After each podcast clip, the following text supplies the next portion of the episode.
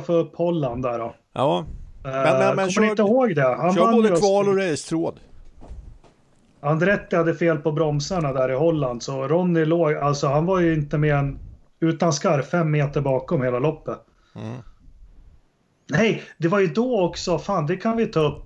Patrese och någon mer kraschade ju andra kurvan.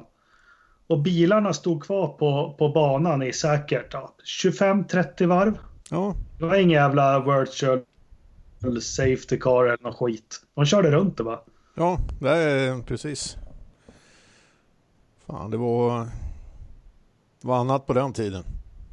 Jag tycker det var bättre då. Det var då det fanns eh, porrtidningar i automater på ja. Och i skogen.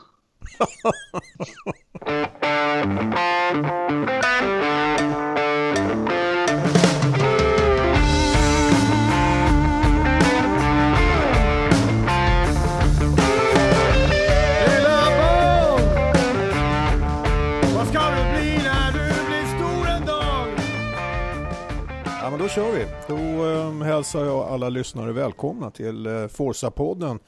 Avsnitt, vilket är det nu, Anders? 24. Avsnitt 24, fantastiskt. Det är ett jubileum så gott som något. Ja, jag tycker vi kan fira det faktiskt. Eh, frågan är hur vi ska fira det.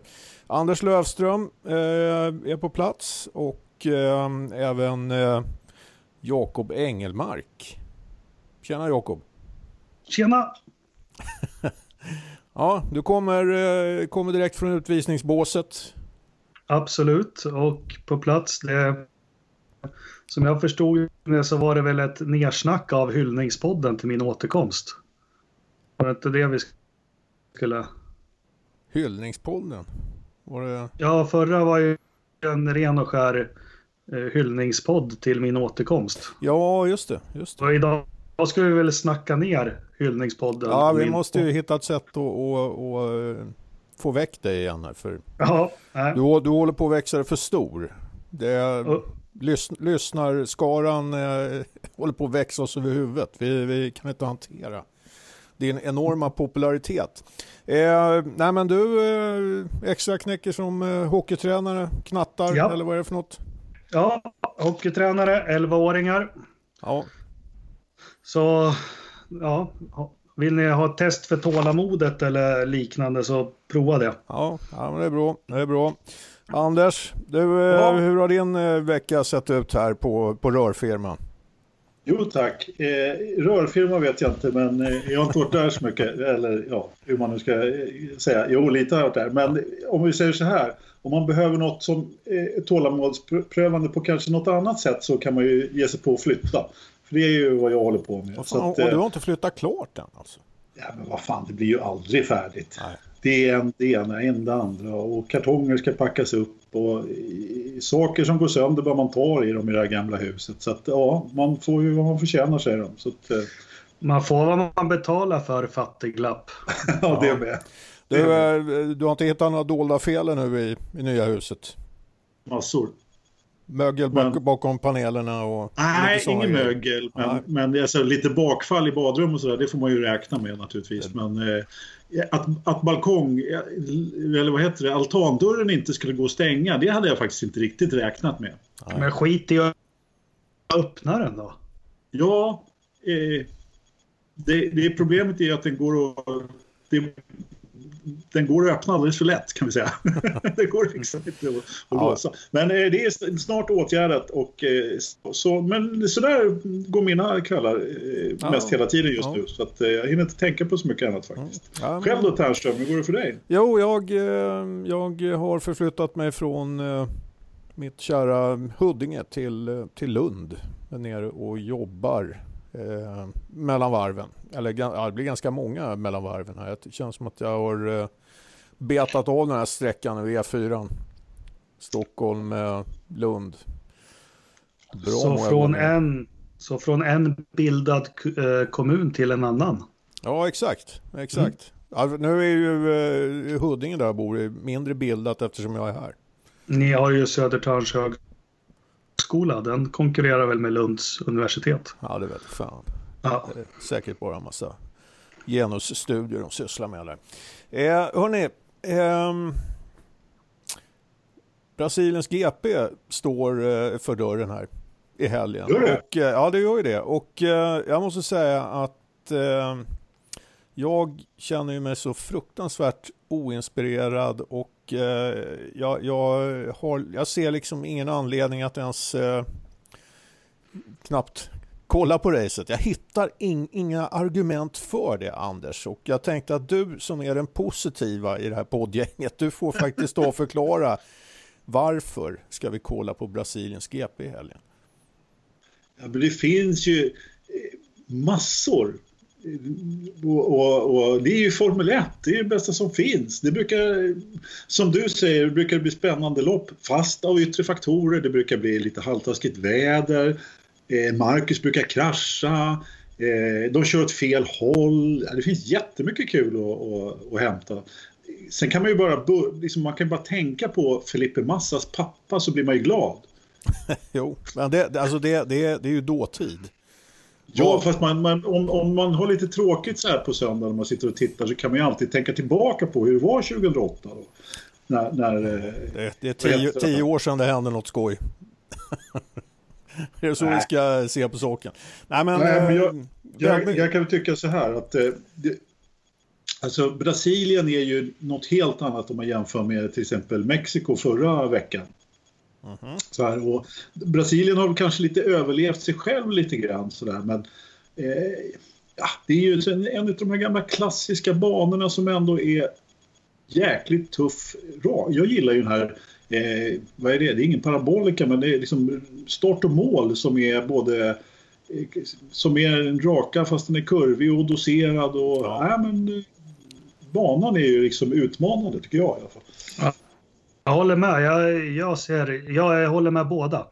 Uh, jag är inte alls laddad på Formel 1. Jag tycker, det har faktiskt inte varit på hela året, men Brasiliens Grand Prix är extra för, för det händer alltid.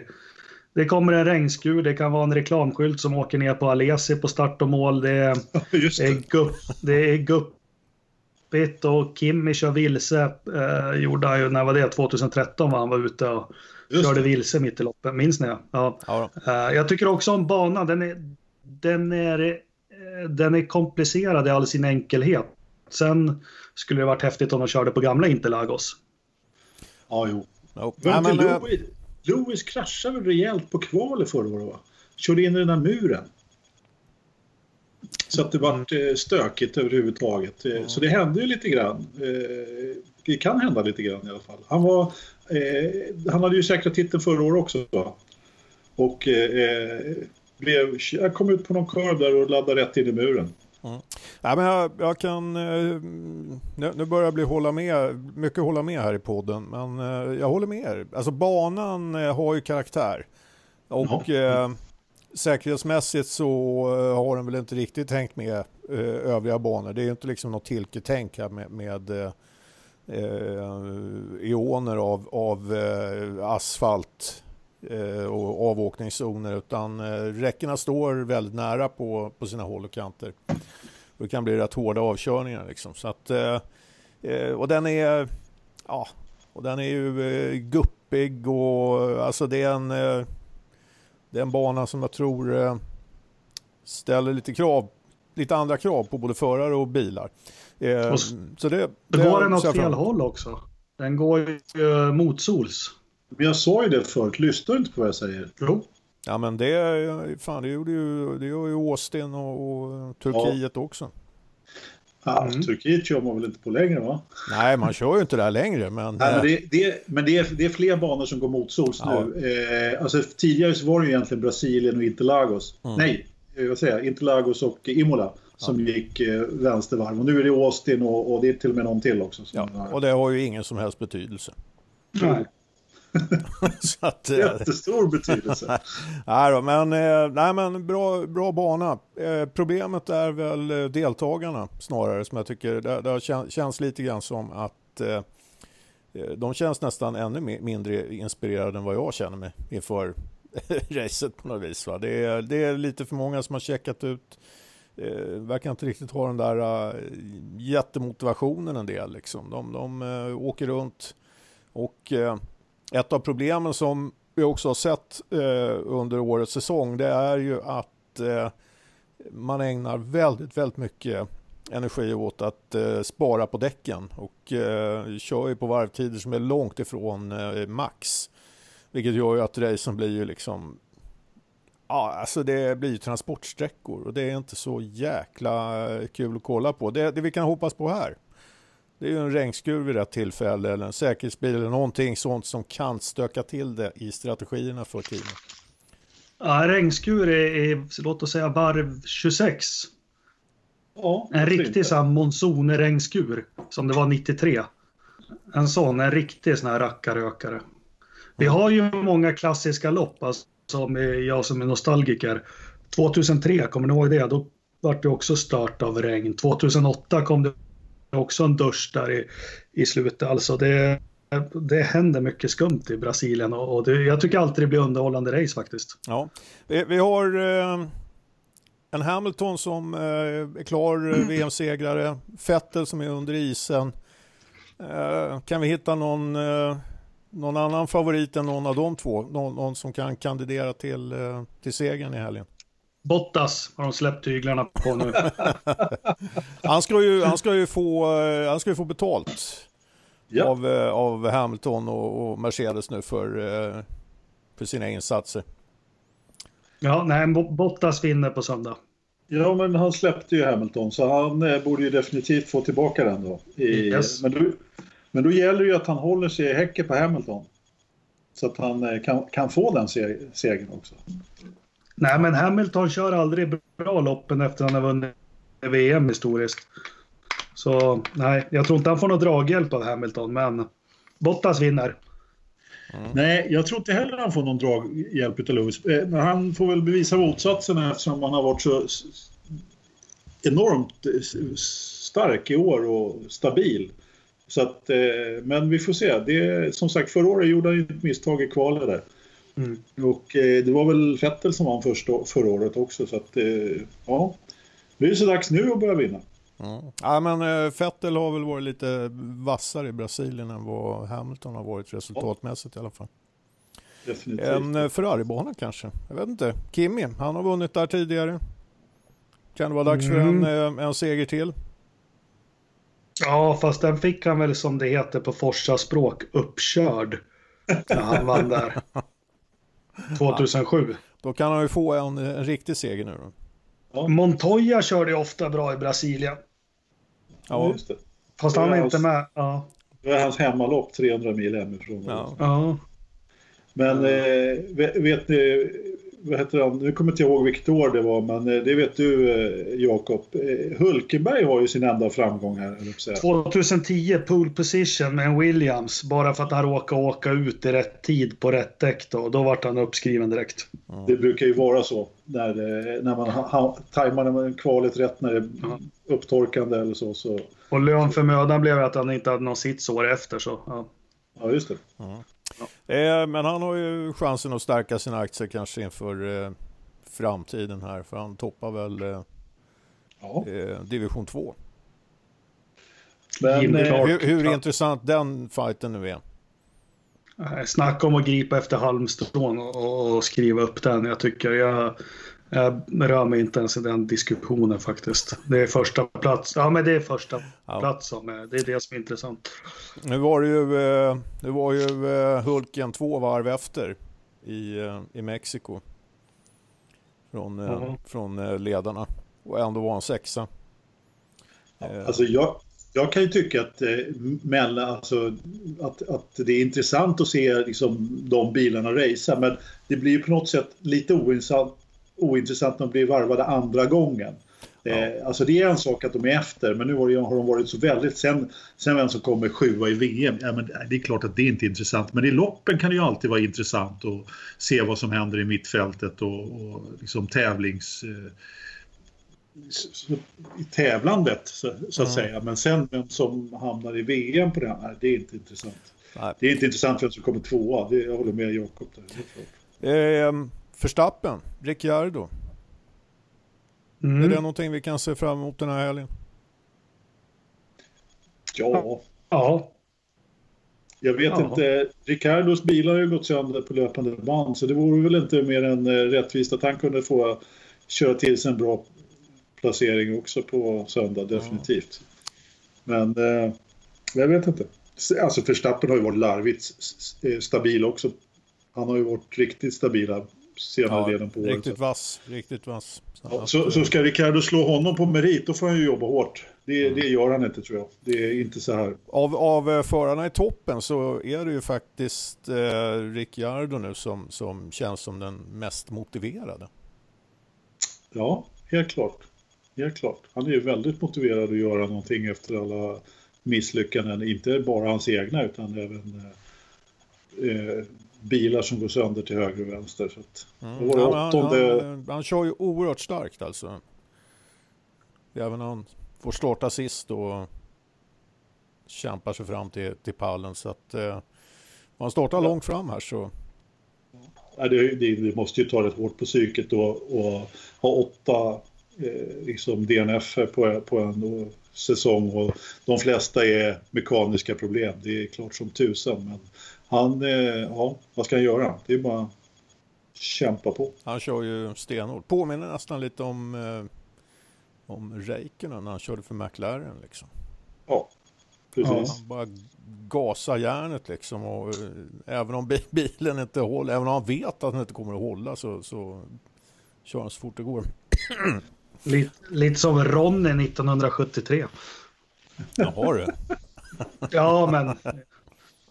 var det så? Ja, det tog väl 6-7 lopp innan han lärde sig att grejerna kan gå sönder. Att jag behöver inte vara två sekunder snabbare på varv än Fittipaldi. Ja, Han bröt, han bröt ju de fem eller sex första loppen. det var lite skillnad Ja. på bilarna på den tiden också. Ja. Och på kararna. Ja, precis. Hörrni, eh, jag vet inte om eh, det är så himla mycket mer att, säga om just eh, Brasiliens GP. Vi kanske har, eh, kanske har några favoritminnen därifrån. Jakob, Mm. har du det? Ja. Ja, men, ja, men jag har jättemånga, det är det faktiskt. Sen personligen då, om vi... Jag tyckte 96, eh, Damon Hill, jag var ju väldigt förtjust i honom. Och så, han kanske väl inte var den här idolen man hade som man satt så mycket tillit till. Men när han går in för slicks först av alla, då mådde jag riktigt dåligt. Men han redde ut det där och jag tror han varvar rätt många det loppet. Ja, det, kan du berätta lite om, om, eh, om racet där, bakgrunden? För att eh, det är ju inte alla lyssnare som vet vad du pratar om. Nej, Brasiliens Grand Prix 96, det börjar med en störtskur. Och vi har ju stjärnskottet Jacques Villeneuve då som kör sitt första eh, race i, i, i Vätan. Eh, han går ju en dogfight mot Alesi i kurva 3 blir det. Och bromsar på sig och bromsar ut sig. Det är lite det som händer. Sen är det bra fighter längre ner med Damon Hill. Han leder från pole position. Går in och byter till slicks först och kör in i mål. Väldigt övertygande. Eh, eh, lång, långt före alla. Men det var ett, bra- ett bra lopp. Det var Baricello bjöd upp mycket till dans det loppet i sin Jordan Peugeot. Eh, den hade inte hunnit blivit guldfärgad då. Den var senapsgul. Skitful var den. Men han, eh, han stötte och försökte köra om Schumacher. Jag tror det var tre, fyra, fem, sex gånger. Och Alesi också i första kurvan. Men han fick aldrig stopp på bilen. Så det blev en sån här, vad heter den omkörningen när när du tar höjd och så smiter du på insidan av den som försöker bromsa förbi dig. Det kallas för något.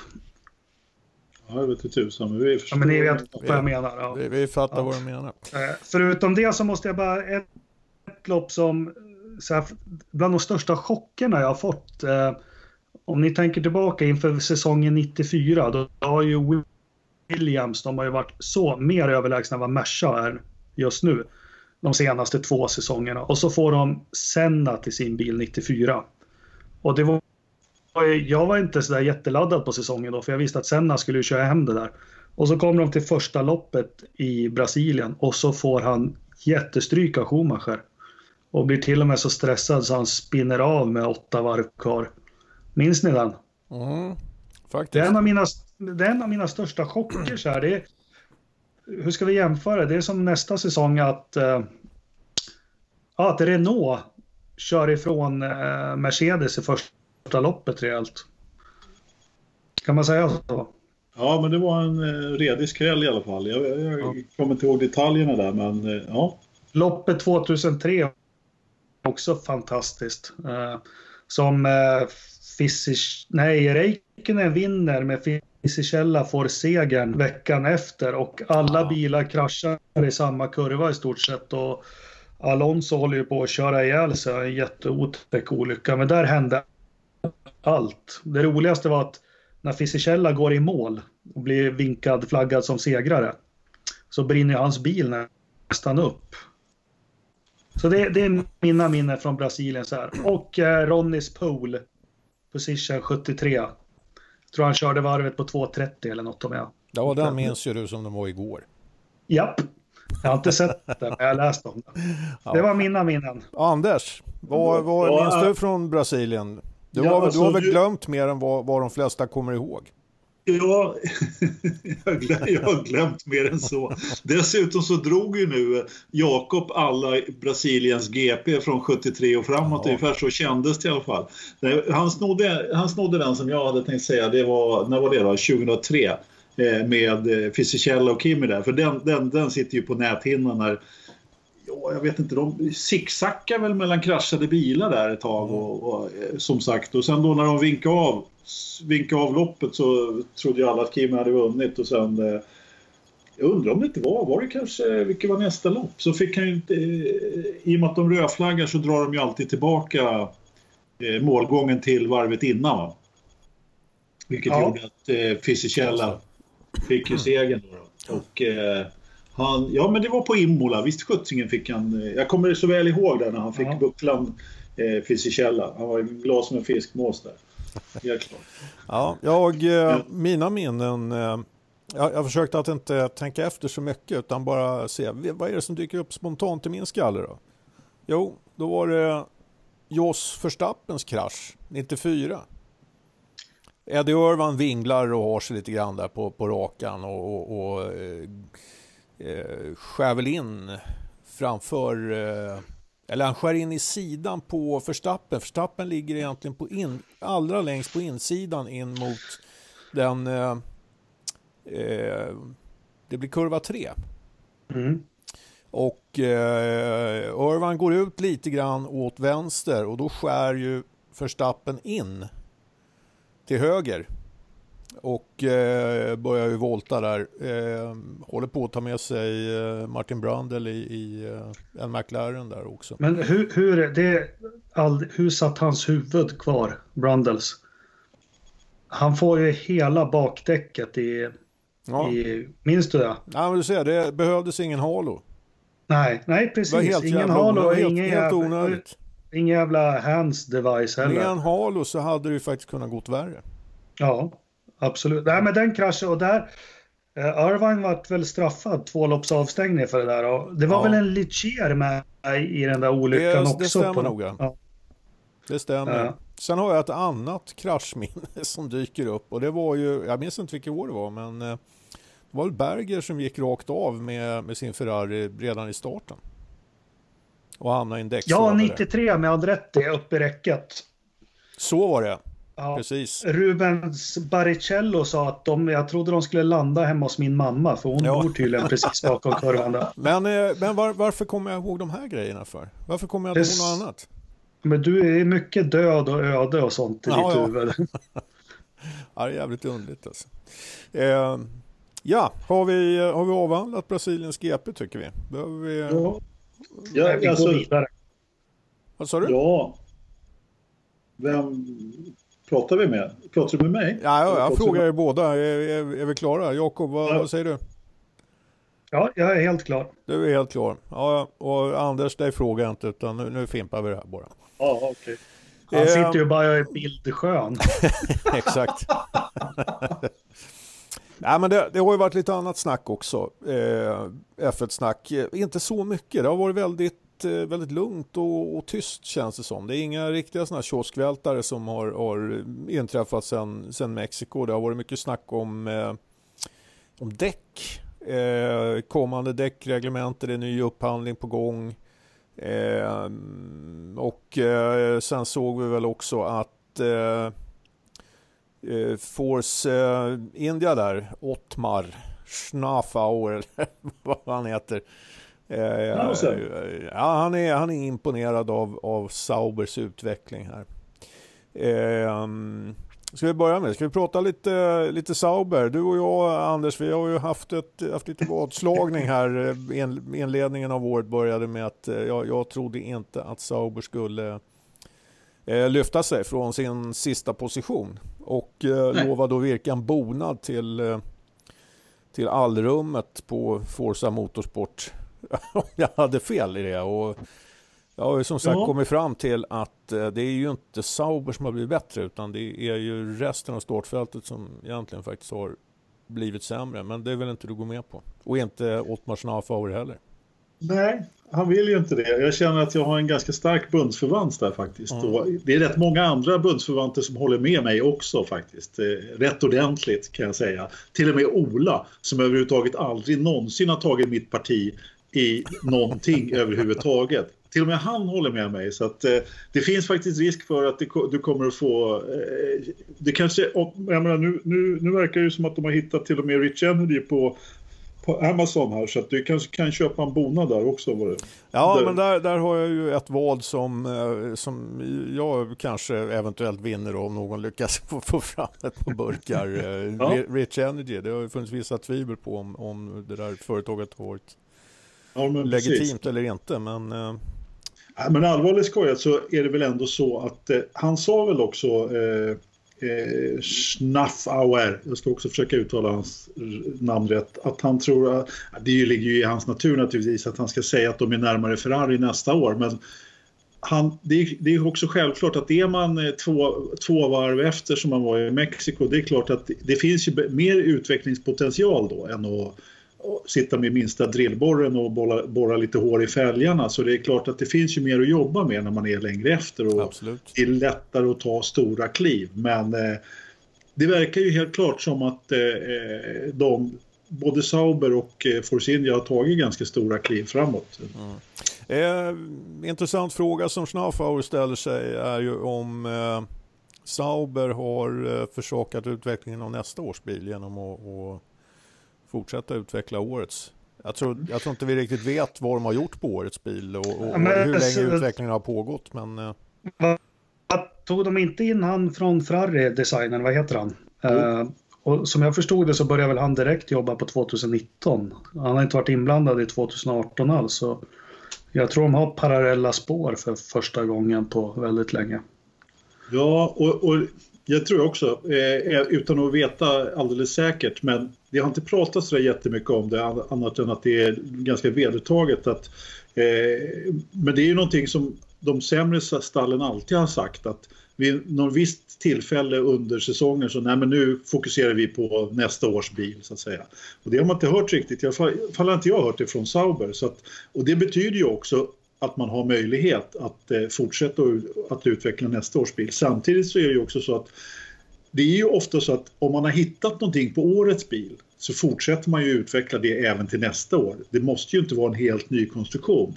Nej, men precis, det, det kan ju vara så att eh, att man har eh, hittat grejer där man känner att det här, det, det, här kan vi fortsätta utveckla på årets bil för det här kan vi nyttja på, på nästa års bil också. Så att, eh, ja men precis, just så. Ju. Sen är det ju vissa grejer som de kommer att ändra då till nästa år med vingarna och de ska ju försöka få det att eh, vara mer, mer, mindre eh, vad heter det, eh, smutsig luft bakom bilarna och så vidare. Sen får vi se vad det gör, men det är ju ganska små förändringar ändå så det borde ju inte ha några sådana jättestora.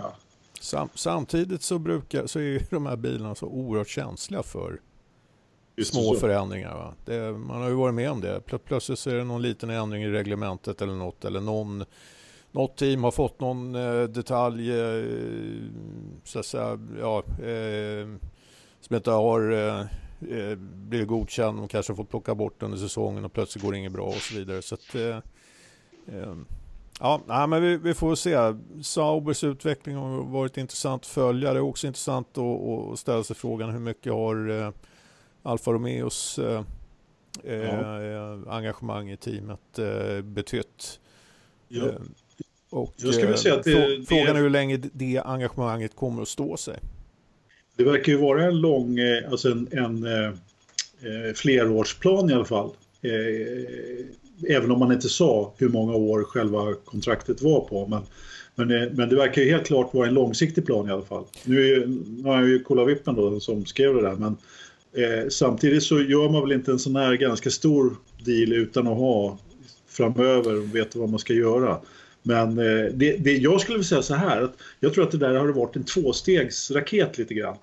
Från det att eh, Mr Finn tog över stallet överhuvudtaget. Sen har han naturligtvis jobbat och när öppningen med eh, eh, Alfa Romeo och få liksom någon form av eh, halv Ferrari eh, fabriksdeal där så, så när, när man så började jobba fram det, ja, då tog ju, det var nog helt rätt gjort av Sauber även om jag gärna hade sett Honda-spåret där.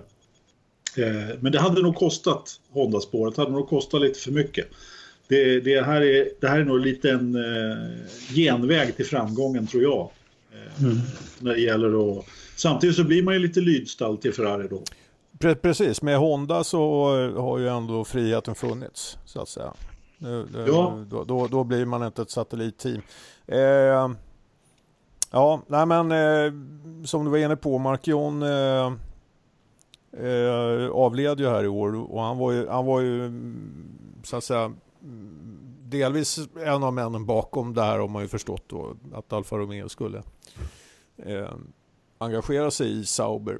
Eh, jag är inte så säker på att planen behöver vara så långsiktig. Eh, bilfabrikanter eh, har en tendens att kunna dra ut pluggen väldigt, väldigt fort och nu i och med hans frånfälle då, då verkar det också som att det händer grejer i bakgrunden hos Ferrari. Eh, så att eh, det, kan vara, det kan vara lite skört det där. De har ju, Ferrari har ju ändå Haas och, och luta sig mot som satellitteam där de eh, väl förmodligen också får sälja lite andra delar. ja, men det får de ju. Eh, Sauber köper ju inte lika mycket som, som Haas eh, om jag har förstått det hela rätt. Men eh, eh, samtidigt så ja, det känns väl ändå som att eh, jag har svårt att tro att de skulle dra ur pluggen på Alfa Romeo. De har ju ändå varit ganska långsiktiga när det gäller Ferrari och hela det. Eh, jag menar, visst, även om de har hotat med att sluta varje år ja. så, så är det ju ändå ingen som har trott det. Men, men visst, det är lättare att dra bort sponsen från, eh, från Sauber på, på x antal eh, miljoner, så är det ju definitivt. Ja, jag tänker att det Ferrari fick möjlighet med Sauber var ju någonting som de inte hade möjlighet att göra kanske riktigt med, med Haas. Det, det vill säga mm. att nyttja Sauber för eh, sina eh, förare i sitt förarprogram då. Eh, ja. Leclerc och eh, Giovinazzi. Jakob, ja, har, har, du några teorier? Nej, inga alls. Jag, jag är så konflikträdd så jag vill inte. Jag tycker väl att fältet har blivit sämre och Saubern har blivit lite bättre. Nej, jag har faktiskt inga teorier, men nej, nej jag har inte det. Har, har den varit så jävla bra den bilen i år då, som också? Det, det, är ju, det är ju faktiskt frågan, för att eh, helt klart så har ju kanske resultatet smickrats en del av Leclercs insatser. Mm. Eh, Marcus eh, resultatmässigt och eh, tidsmässigt så är det ju, alltså om man skulle utgå från hans resultat och tider så har ju, har ju teamet tagit ett, ett steg framåt men kanske inte fullt lika stort. Hade vi haft Marcus och eh, Pascal Wehrlein i, i teamet i år så, så eh, hade det kanske inte alls sett lika, lika kul ut. Alltså jag, jag är ju benägen att tro att eh, man har gjort ganska mycket på, från Leclercs sida också för att det ska... För att det ska jag menar, killen är ju vindsnabb och har ju, har ju verkligen eh, visat eh Eh, framfötterna och varit snabb, betydligt snabbare än Marcus. Men ah, man har, jag, jag, tror också att han har fått benägen hjälp. Jag säger inte att han har fått förfördelad på något sätt men, men eh, jag tror ju också att man har sett till att, att eh, på ett eller annat sätt i uppbyggnaden och alltihopa. Att han har fått rätt förutsättningar helt enkelt för att kunna göra de här resultaten. Och han levererar ju, så det, det är säkert helt rätt. Men eh, ja, jag, jag tror att sanningen ligger däremellan någonstans. Sen har ju Marcus haft ett, vissa skitlopp och riktiga svackor i år. När han har varit som bäst så har han ju näst, åtminstone varit i hack i häl på, på Leclerc. Och det är ju så det skulle se, se ut. Men jag tror ju också att eh, med en eh, jämnare backning där hade det kanske sett lite annorlunda ut. Men, men det vet man. Ja, ja men det, det, är en del av, det är en del av sporten. Ja, eh, jag menar, ser man att man har en förare som eh, svarar på, på, på det jobb man lägger ner, va? Då, mm. då är man mer benägen att göra det också. Så att, eh, eh, ja, men nu blir jag... Vi har ju fan diskuterat hela tiden, men nu, nu bara slog det mig igen. Alltså, där... Eh, vad heter det här gatloppet där i, i Sovjet? Sochi. Sochi. Nej, innan. Eh, där det vände i Sauber. Eh, Azerbajdzjan. ja, precis. Varför, alltså det här, det spökar för mig. Varför kan inte Marcus hitta en sån vändning i sin körning som Charles gjorde i samband med det? Mm, det kan man fråga sig faktiskt. Jag mm. är också lite förundrad över det. Jag tror att det är, ja, det, det, det är vi, skick, vi, skickar frågan, vi skickar frågan till Flash som var den som tog fram Marcus. Ja, Ja. Det kan han ju svara på. Ja, nej men han har ju, han har ju, eh, han har ju gett besked på den, den punkten. Att mm. Marcus inte var tillräckligt snabb.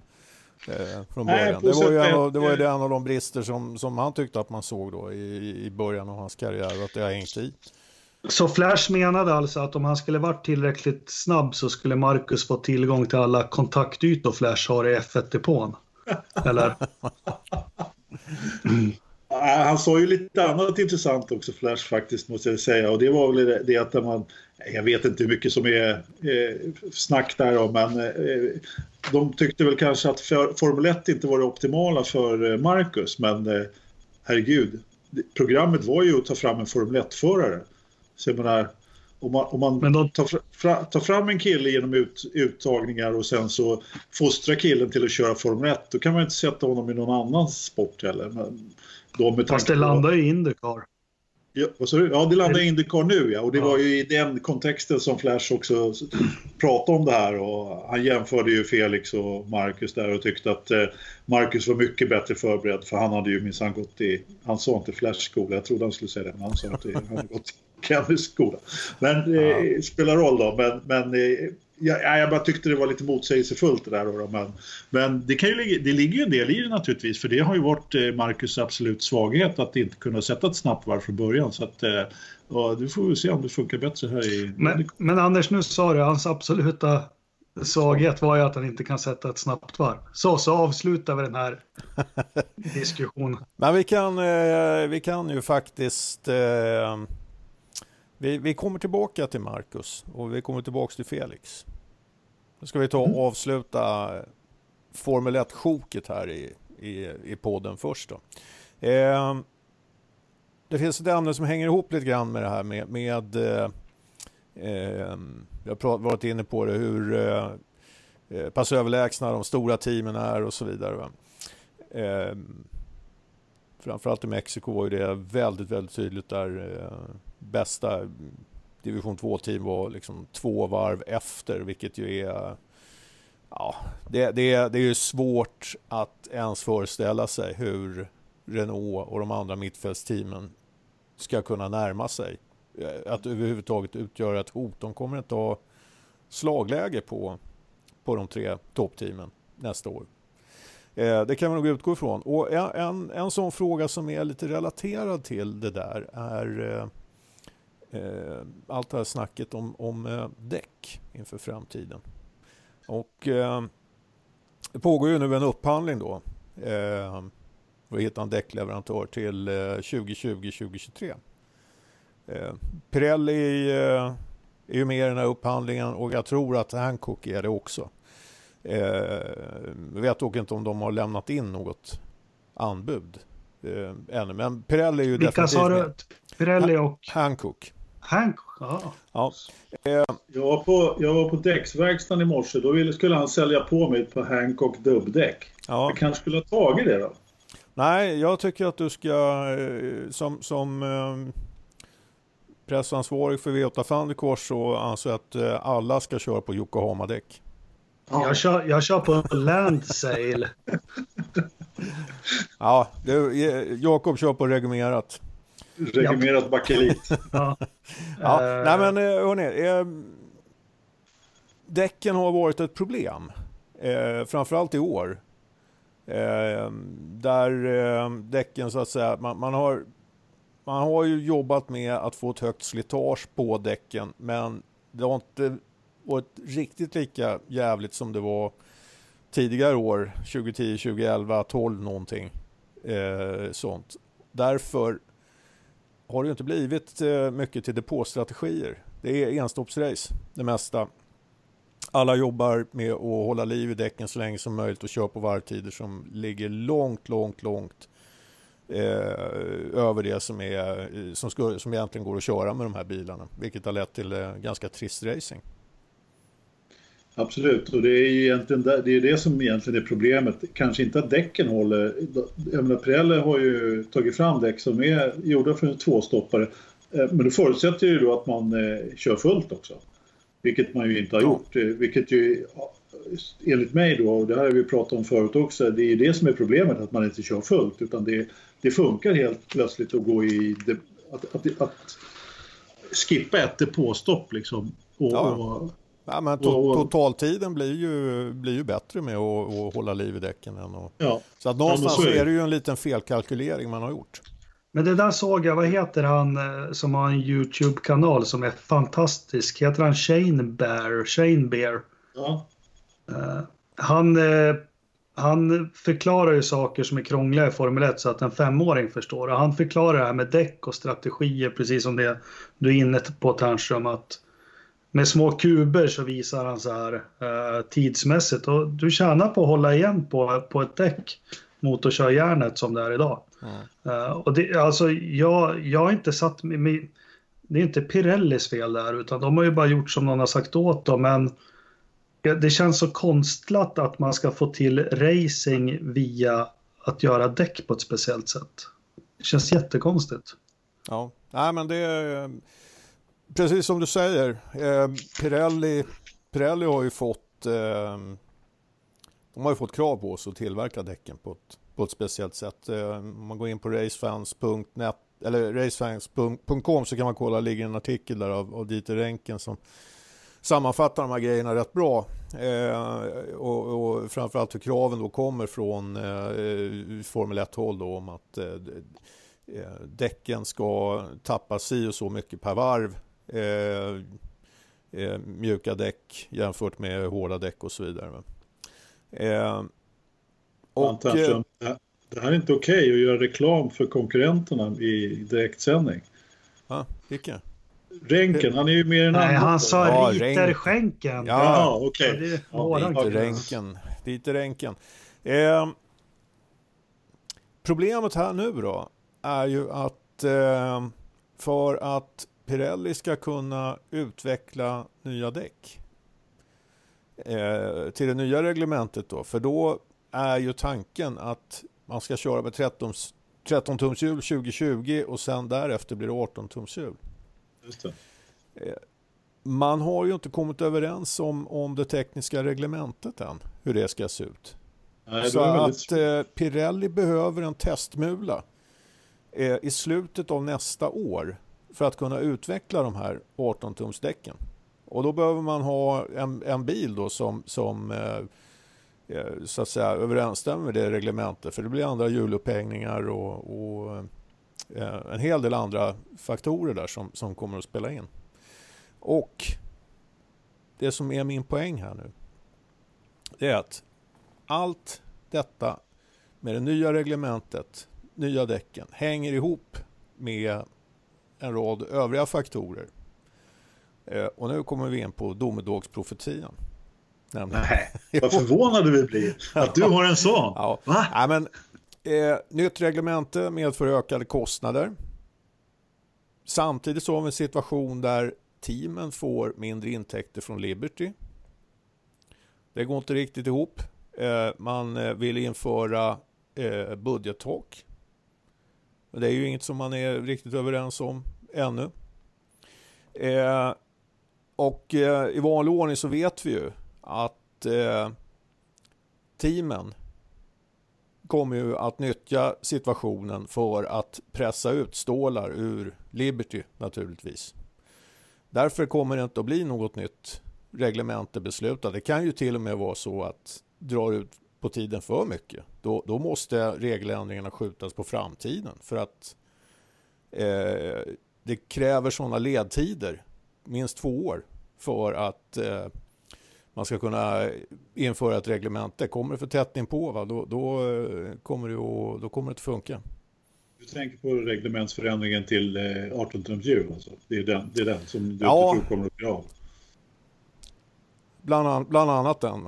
Är, vi vet ju inte riktigt vad de kommer att, att bestämma sig för. Men, men eh, det känns som att F1 befinner sig i en situation här där väldigt mycket riskerar att gå, gå i stå. Väldigt många eh, av de här problemen kommer man inte att hitta. Det kommer att bli suboptimerade lösningar på det i vanlig ordning och kompromisser. Och det kommer ju knappast att lösa de problem som F1 har. Nej. Jag vet inte. När du säger suboptimerade lösningar i vanlig Ja, det är klart. Det har ju alltid varit i Formel 1 på ett eller annat sätt. Eh, vilket på något sätt ändå har fått... Det har ju ändå funkat framåt. Så att, eh, ja. jag vet inte om F1 kommer gå under mera nu än eh, tidigare. Men däremot så tror jag helt och hållet på det du säger. Därför jag tror inte heller att vi kommer se 18 tums hjul då 2020. Eller var, var det 2020? Eller var det 2021 eh, Precis, 20, 2020. Mm. Men, men eh, alltså det, det, här är ju... Det, och det är det här som är paradoxen med Formel 1. Det här är sporten som ska vara liksom den ultimata högteknologiska eh, plattformen. Det, det, värsta som finns. Och ändå så kan man aldrig komma fram till optimala lösningar. Nej. Alltid kompromisser som, som drar ner eh, hela, hela sporten. I, i eh, och, och, jag menar, problemet här är ju att eh, man tappar publik, man tappar tv-tittare, teamen är missnöjda. I Mexiko så hölls det ju eh, ett par teammöten då. Eh, bland annat teamen träffade då eh, Liberty och de var inte imponerade av det som Liberty hade att berätta. Sen hade även teamen då en, ett eget möte utan eh, några representanter från eh, vare sig FIA eller Liberty eller någonting. Och då eh, var det en av deltagarna som sa det här. Eh, syftet med mötet var att de skulle hitta, hitta något sätt att eh, krydda anrättningen då. Och, eh, och eh, vederbörande summerade det här mötet med, med, att säga att eh, ja, vi gick in på mötet med tio olika åsikter. 30 minuter senare så lämnade vi mötet med tio olika åsikter. Precis. alltså, jag vet inte riktigt vad de hade trott att de skulle komma fram till på ett sånt nej, möte nej. med tio, tio stallchefer. Jag vet inte, det var han Riter Denken, han sa väl också att eh, just den här varianten där att det är ju ingen av stallcheferna idag som är ägare. Det är inte... Det är Exakt. inte stallägarna som går in på Nej. mötet utan det är representanter för stallet som ägs av ett stort eh, bolag. Och det är klart att det är väldigt svårt att besluta någonting då om ja, de kanske inte har den fulla beslutsrätten. Så ja, de har, alltså, teamcheferna är ju idag, idag så är de ju, det är ju vdar. Ja, visst. Eh, det är ju inte teamchefer. Och de representerar eh, ägarna och en styrelse ja. och så vidare. Och, och, i vissa fall så är det ju även aktiebolag liksom. Men, som, men, som i Williams fall. Ja. Börsnoterade. Men, så, så där, där, där, eh, där kan de liksom inte sätta sig på ett möte och, och eh, vad ska man säga, och inte eh, maximera Nej. utfallet för, för sina ägare. Men måste man benämna som eller kan man inte bli missförstådd rätt? Alltså, ja, jag är nostalgiker, men jag gillar inte det här med sporten. Det var väl för några avsnitt sedan, om det är tio sedan. Men när man tittar på det och jämför med förr, allt var inte bättre förr. Men alltså grundproblemet är ju precis det vi pratade om. Det finns ingen Canturell som har sitt stall. Det finns ingen Colin Chapman som ritar sin bil och äger sitt stall och vill driva det framåt. Alltså det här finns inte längre utan det är alltid kooperativt. Nej, det är inte kooperativt. Cooperate heter det. Corporate. Uh, corporate. Corp kooperativt är någonting Ko annat. Det är, kooperativt är det inte, absolut inte. Uh, alltså det känns, det är inte racers, ska man säga så, som driver och, och Bernie han gjorde väl det att han fick ju de här och på något vis, dels gjorde han ju alla till mångmiljonärer men han, han kunde ju ena de här under ett tak på något, jo, vis. Men det, det var ju nej, hans, han, han sprutade ju pengar på dem. Det var ju vad han gjorde. Jo, då... ja, jo, men han hittade en möjlighet till att kunna göra det. Men jag kan inte begripa varför du ska behöva nästan 2000 anställda för att ställa upp med en bil. Två bilar till ett lopp. Det måste gå lika bra med 100 stycken som gör det. Där vi talar ju eh, budgetar på 2 miljarder. Alltså. Ja, men jag, jag kan inte nog... begripa det. För det. Återigen så pratar Nej, det, det, det finns nog de som och... går runt på mer än det. Ja, men, men, men det här med, med publiken och ibland säger man apropå regeländringar. Jag tror fan ingen av oss skulle märka på, på själva bilarna på söndagen att det jobbar 100 personer för stallet istället för 2000.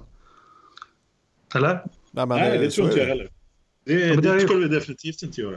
Men vem är ansvarig för att det har skenat iväg så här då? Då ja, skulle det... man dessutom, dessutom kunna få tag i ett hotellrum på den där, i den där jävla hålan nordöst om Milano. Nu är de ju befolkade av teampersonal i... Ja, ja vad sa du Törnström?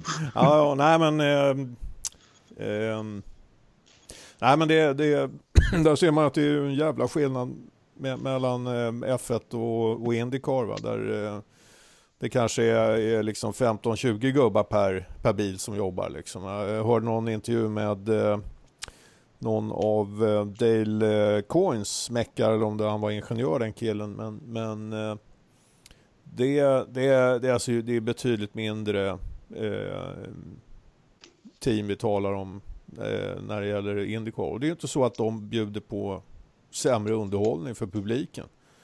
Det är ju lika mycket racing där. Va? Så att, eh, att, att, att, situationen har blivit på det här viset, det är ju det är på något sätt inbyggt i, eh, i systemet. Det är strukturen som, som eh, är fel från början och eh, det har fått pågå så pass länge så att nu är det ju oerhört svårt att bryta upp det här utan att eh, rasera det fullständigt och börja om helt från början.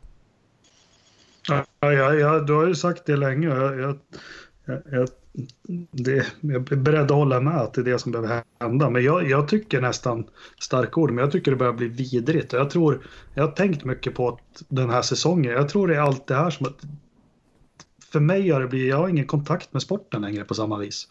Jag kan inte förklara det på samma, alltså det känns för långt borta att veta att de är 150 pers som åker till loppen och så sitter de 150 pers på fabriken samtidigt också, alltså till vilken mening? Mm. Och vilket syfte? Ja, men det, det är ju lite och så kommer...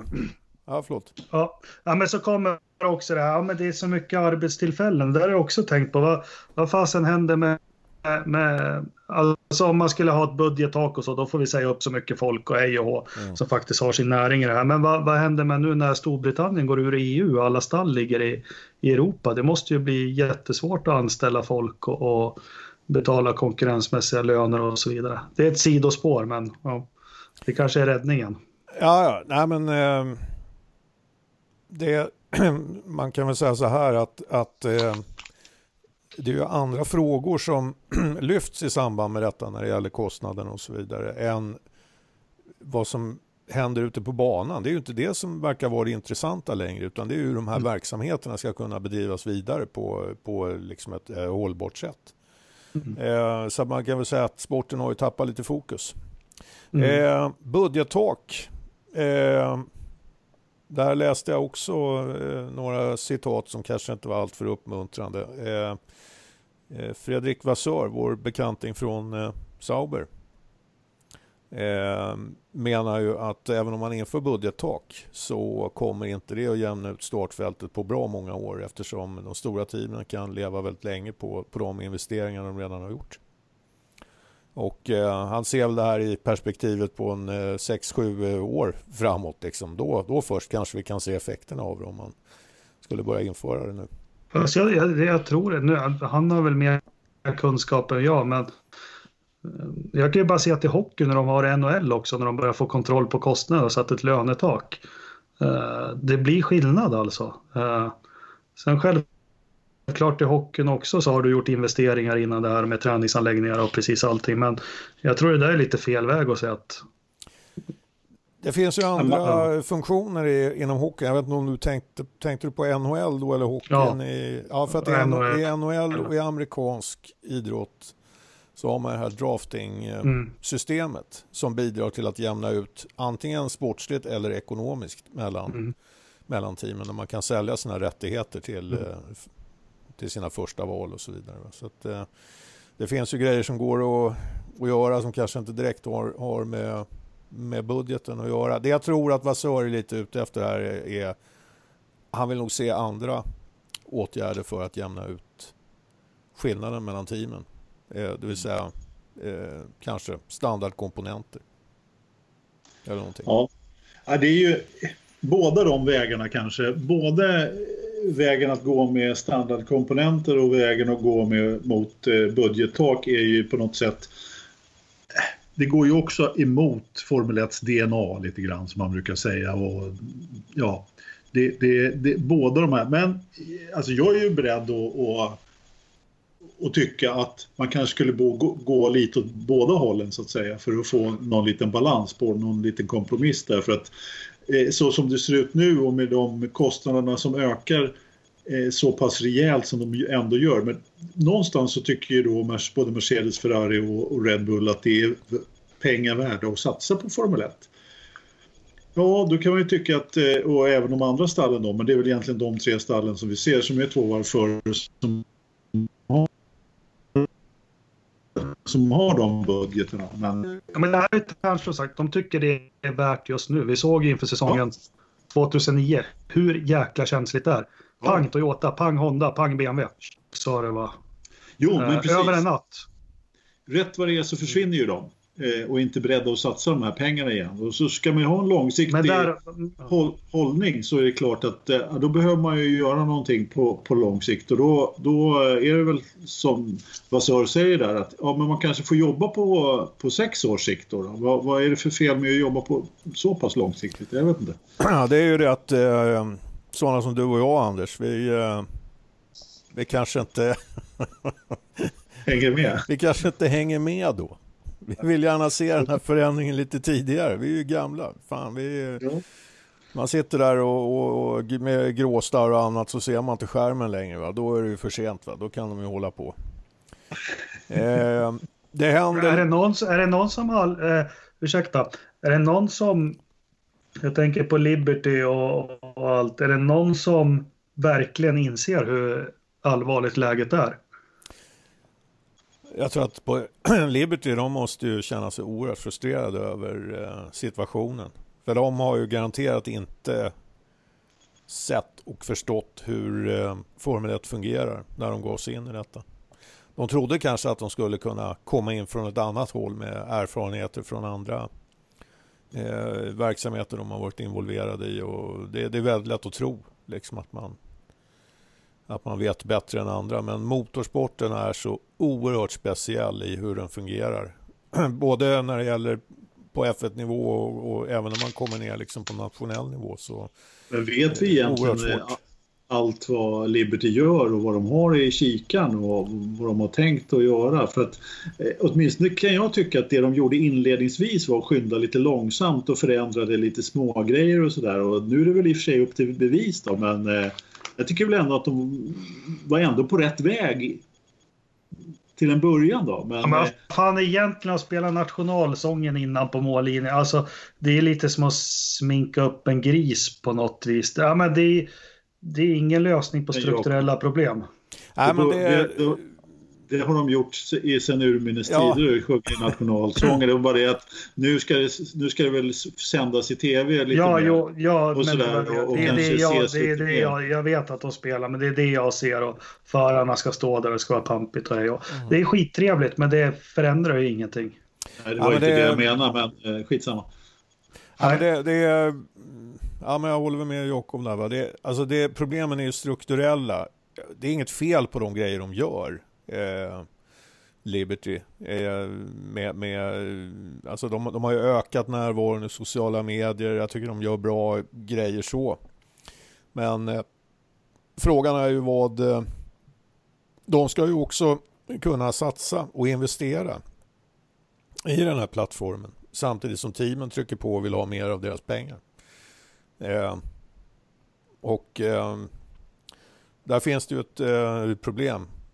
Egentligen så är det ganska lätt om teamen skulle gå med på lägre kostnader så skulle de kunna gå med på lite lägre intäkter också och då skulle liksom eh, utrymmet för att investera i själva plattformen öka betydligt.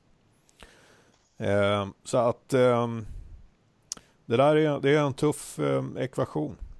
Eh, hörni, det händer grejer också i, eh, i, eh, i Williams. Ja. Eh, mm. Jakob, du, du hade mm. starka åsikter om det som hände. Vad är det som har hänt där? Nej, men Rob Smedley, är det det du tänker på? Eller tänker du på ja, att han får gå eller han väljer att sluta? Ja, jag tänkte på Rob ja. Smedley. Ja, men det, det måste väl vara den bästa dagen på länge för Williams. Nej, jag vet ingenting om hans kompetens, men han har, han har aldrig gått hem med sitt glättiga sätt hos mig. Jag tycker en, uh, han, han, är säkert duktig, men det känns som att det, det är en uh, stor käft bara. okay. Fast det är lätt för mig att säga, jag har aldrig ja. jobbat med honom. Han är säkert jätteduktig. Men, va, va, va, uh, vad vet vi om Rob Smedley egentligen? Att han säger Felipe baby och Fernando is faster than you. Ja. Men att han, han snackar charmigt med sin, är det skotsk dialekt han har eller är han irländare eller vad är han? Ja. Pratar lite charmigt med Felipe på radio så där ibland. Sen sitter han och ser lite övernöjd ut i en del intervjuer man ser från Sky och så. Men han började väl hos Jordan någon gång, eh, sen var han ju hos Ferrari länge. Men mm. man är ju inte dum i skallen om man är racingingenjör i Ferrari, det kan jag inte tro. Men Ja. ja men han, är, han, är inte, han, han toppar inte din lista. Eh, nej, det är ingen Ken Turell. Nej, Anders. Ja. Eh, för vad, första så... vad tror du om eh, situationen i, i Williams? Det, det är, han är inte den första som har lämnat skeppet där. Nej, verkligen inte. Alltså, jag vet inte med Jakobs dialektmysterier här, alltså, men alltså Yorkshire alltså, kommer han ifrån. Det är ganska långt, nej det är inte så långt från Skottland, men, men du får ju lära dig att höra skillnad på folk och fä. Alltså, någon jävla måtta får ju vara. Ingen Porsche London-dialekt i alla fall. Fan är det här för jävla faktapodd? Ja, fakta. ja, förlåt. Geografipodden med jag hade, sä- jag hade säkert fel om det också, men ändå. Eh, I vilket fall som helst. Nej, men eh, alltså, jag har ingen, inte heller någonting att säga. Jag håller faktiskt med Jakob fullt ut. Man, stor käft är ju det man har fått eh, till sig. Det är det som, ja, det är det enda som jag också har, som kommer att komma ihåg honom för egentligen. Och att, han har, att Felipe Massa, att de där två har stått ut med varandra så länge kan man ju fundera lite grann på faktiskt. Men eh, han måste jag vet inte om han har fått den där tjänsten för lång och trogen tjänst. Han, vad var han? Eh, head of, eh, ja någonting var han chef för i alla fall i Williams. Men, ja. Han har, han har, flutit, han har flutit uppåt eh, så att säga i, i, i rollerna ja. men han har ju bytt ner sig i team. Så att... Ja, ja precis. Men sen, sen så, jag vet inte, han var väl, jag, jag, vet inte hur många som har slutat nu, men det känns ju som att de har gjort sig av med en, sen, sen, sen, om det är så att de har fått gå eller om det är så att de har slutat eller blivit ombedda att sluta vet jag inte, men alltså det är klart att både designen och, och aerochefen, vad hette han då? Han hette Öl, Beer. Ja.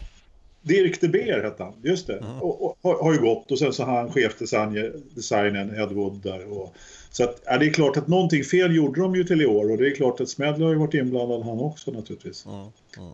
Så att, eh, ja, vi får väl se vad som händer med det gamla Anvikas. Det kan ju inte bli sämre kan man ju säga då, men de kan ju faktiskt vara fyra varv efter. Paddy Love, Paddy Low. Det går inget bra med engelskan idag. När Paddy säger upp sig då. Ja, fast han säger nog inte upp sig. Eh, det är väl han egentligen, det jag tror att han är bakom, ligger bakom det här. Han behöver nog styra upp lite, det här lite grann. Jag tror, eh, jag tror att det blir ingen ordning där förrän de rullar in Patrick Head och, Nej, och, och, och Frank igen. Ja, men, men du, hur mår Frank egentligen? Jag har fått bara för mig att han eh, är risigt med honom. Man kan väl säga att det, det har väl varit risigt väldigt länge. Men eh, han- han orkar väl bara inte åka ut och han, han blir ju äldre också precis som alla andra. Ja, men jag har inte sett han på ett tag alltså. Det, förut så, så såg man ju honom alltid på, på några Europalopp. Han tycker nog det är jävligt skönt att slippa skiten. Tror du det? Ja. Ja, det han, sitter där, han sitter där hemma i rullstolen och, och kollar på eländet. Eh, det kanske inte finns så där himla mycket att, att diskutera där runt Williams. Vi vet att de, eh, de ligger i sig till. Och, och, Ja, det var ju Ja, någon som hade lagt ut en, eh, en bild där på en, eh, en eh. Ebay-auktion. ja. vem, vem som hade högst sitsen till salu, ja, precis. Och vem som hade högsta budet. Där. Ja, historien. Det var lite roligt faktiskt. Jag tänkte att vi skulle gå över på lite, eh, lite Indycar. Yes! Ja, Kul! faktiskt. Ja. Ja, det, det, Ja. Det, det har inte hänt så himla mycket där heller, men eh, lite noteringar som jag har gjort. Va? Att intresset för Indycar i Sverige, det har ju växt något enormt, vilket eh, vi har kunnat eh, konstatera. Vi, vi, vi, om vi tittar in till vår eh, Facebook-granne, F1 Sverige, så, så skapade de en ny, en ny sida, Indycar Sverige. Men flytt, flyttar foliehattarna över Ja, till... Och de gjorde det en mass. De hade ju nästan tusen eh, följare på bara något dygn alltså. Vilket är, det är rätt fantastiskt. Ja. Har du spons från konkurrenterna idag? Eller vad är det frågan om? Ja, Ska men jag, ty- du- jag tycker att de gör ett bättre jobb än vad vi gör.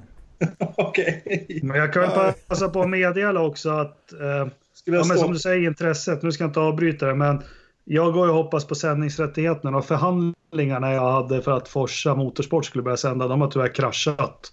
Ja. Det finns ingen väg att vi kan nå varandra. Det, vi, vi står alldeles för långt ifrån varandra. Nej, så det blir, vi, tyvärr blir det ingenting för oss, men Eh, Jag läste förresten, att apropå då sändningsrättigheter och annat, så tror jag att de hade startat någon ny medieorganisation i Indycar där också. Så att det verkar ju som Ja. det händer lite prylar överhuvudtaget där. Jag vet inte om det är bara för anstormning från svenska journalister eller... ja, men det går man in på Indycars hemsida så hittar man ju svenskar som är inne på, på deras eh, eh, artiklar och kommenterar nu och så vidare. Så att eh, det blir ett jäkla drag. Eh, ur Ja, men- svenskt perspektiv i alla fall. Det kan, vi, det kan vi konstatera. Vi kan också konstatera att eh, det är heta diskussioner om Indycar på, på andra forum på Facebook, andra svenska forum på Facebook. Så det engagerar, det, det kan vi ju lugnt säga. Och många ser fram emot eh, fighten mellan eh, Felix och, och, och Marcus. Eh, vad, vad tror vi om den? vad, vad, vad menar du med heta diskussioner? Ja, men det har, det har, det har varit lite upprörda känslor på, på några håll och Ja, du menar han man- Blixten där i, Ja, i Karlstad? Ja, precis. Ja, fan, Precis, han, eh, börjar, han börjar prata, han låter ju lite som, som min, eh, när jag skriver om mig själv på såna här kontaktannonssidor, liksom, då skriver jag att jag är stridspilot, miljonär, fotomodell, bodybuilder och agent. Ja, men, nu, han, men du får ju inget svar. nej, men han har ju varit först på plats när Palme dog, när Anna Lind dog, han har tagit fram Marcus. Eh, han har tydligen sett ett Indy 500 där Mansell och Andretti krokar ihop i sista kurvan på sista varvet. Ja. Eh, är det de diskussionerna du menar? Nej. Nej. Nej, nu, nu tycker jag du är elak. Jag tycker Ja, jag var, jag tycker det var, eh, nej, men det var, jag kunde väl känna att det var lite onödig diskussion som bröt ut där efter Nej, jag gillar V- Flash, jag tycker han är häftig. VF-podden som den heter, där eh, Janne Flash Nilsson är med och, och diskuterar. och, Han sa eh, faktiskt... Ursäkta vad jag avbryter idag, det är Skypes Ja. fel. Men jag tycker han säger mycket intressanta saker, det har jag varit inne på också. Men som jag tolkar honom med hans kunskap och kännedom om Marcus, att det här kommer passa Marcus rätt bra, va? eller? med Indycar. Ja, men eh, han har ju faktiskt en poäng där.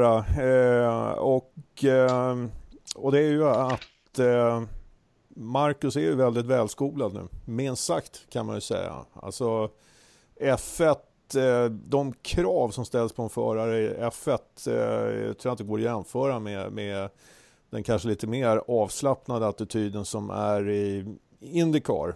Eh, även om jag tror att en förare som Felix Rosenqvist är nog så ambitiös och lika noggrann eh, så gäller det ju liksom att få med sig hela teamet och så vidare på, på, eh, på, en, sån, eh, på en sån satsning. Nu sitter ju Felix i ett jättebra team, Ganassi. Eh, Marcus kommer att köra för Smith Peterson och eh, det är lite skillnad på de två olika teamen kan vi konstatera. Eller vad säger du Anders? Ja, det kan vi garanterat eh, konstatera att det är skillnad på de stallen. Eh, jag vet, alltså det är svårt att bedöma hur stor skillnad det är. Och, eh, alltså jag tyckte också att det här var väldigt intressant som, som Flash säger. Eh, att Marcus ska vara bättre förberedd bara för att det är eh, Flash som har tagit fram honom. Men, Nej, men det är så, så var det.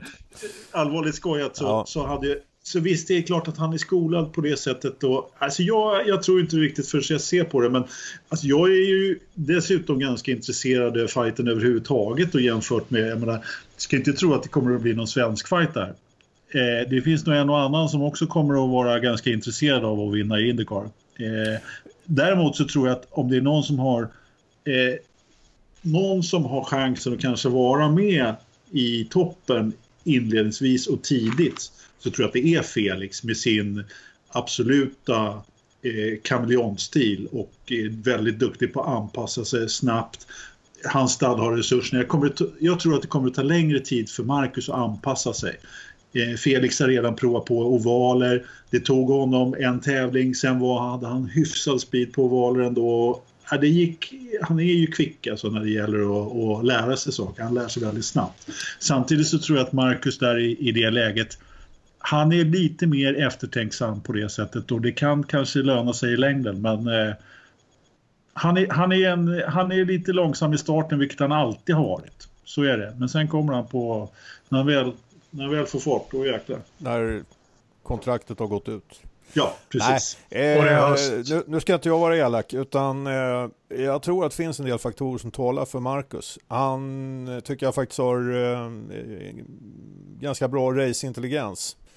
Och då menar jag inte bara när det gäller att hålla liv i däcken. Det är ingenting som man kommer att behöva bekymra sig speciellt mycket över i, i, i Indycar. Men däremot så har han visat i många race-situationer tycker jag att han, eh, han alltså den, den karaktär av förare som han representerar passar rätt bra i, i Indycar. Han kan köra hjul mot hjul utan att, att göra en massa jävla dumheter. Och, eh, eh, ja, men jag tror att det kan vara, det kan vara en bra, bra plattform för honom. Och, och det, det, är också så att där det, det är liksom kanske inte saknas en tiondel eller två så är det inte det som är det viktiga när väl eh, starten har gått i, i eh, Indycar-racen. Även om det naturligtvis är bra att, att vara blixtsnabb.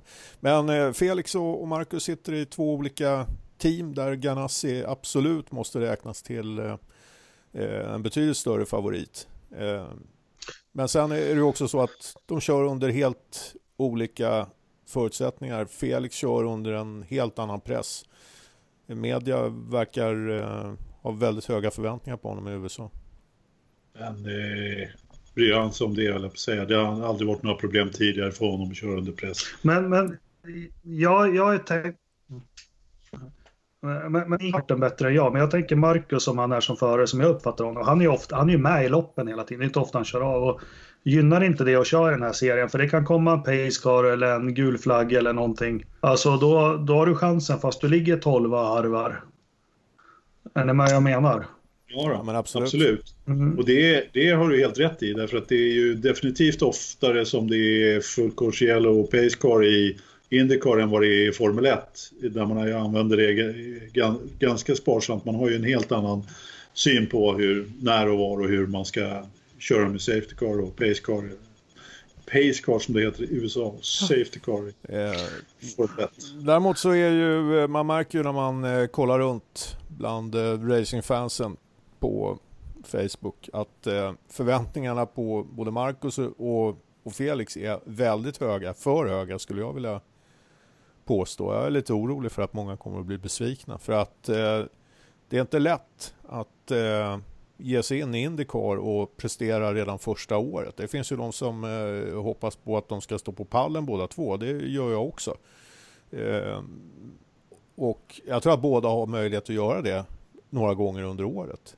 Men eh, att de ska vara med direkt och, och kriga liksom i, i topp tre i mästerskapet. Det är att ha väldigt höga förväntningar.